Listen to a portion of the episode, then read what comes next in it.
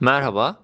BIST 100 haftanın son işlem gününde 1432 seviyesinde yaşanan geri çekilmenin ardından tepki yaşadı. Kapanış 1445 seviyesinde gerçekleşti. BIST'te destek ve tepki bölgesi olduğunu düşündüğümüz 1430-1410 bandında tutunma tepki çabası devam ediyor.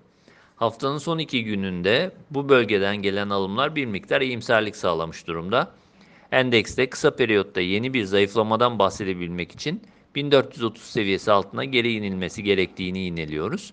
Bu durumda yeni bir zayıflamayla 1410-1395 bandına doğru bir hareketlenme görmemiz mümkün olabilecektir. Diğer taraftan BIST'te yukarı eğilimin yeniden güç kazanabilmesi için ise 1450-1465 bandı üzerinde kapanış gerekiyor. 1465 seviyesi üzerindeki kapanış endekste 1500-1525 ara direnç olmakla birlikte 1580-1600 bandına yönelik bir hareket için olumlu sinyal olarak düşünülebilir.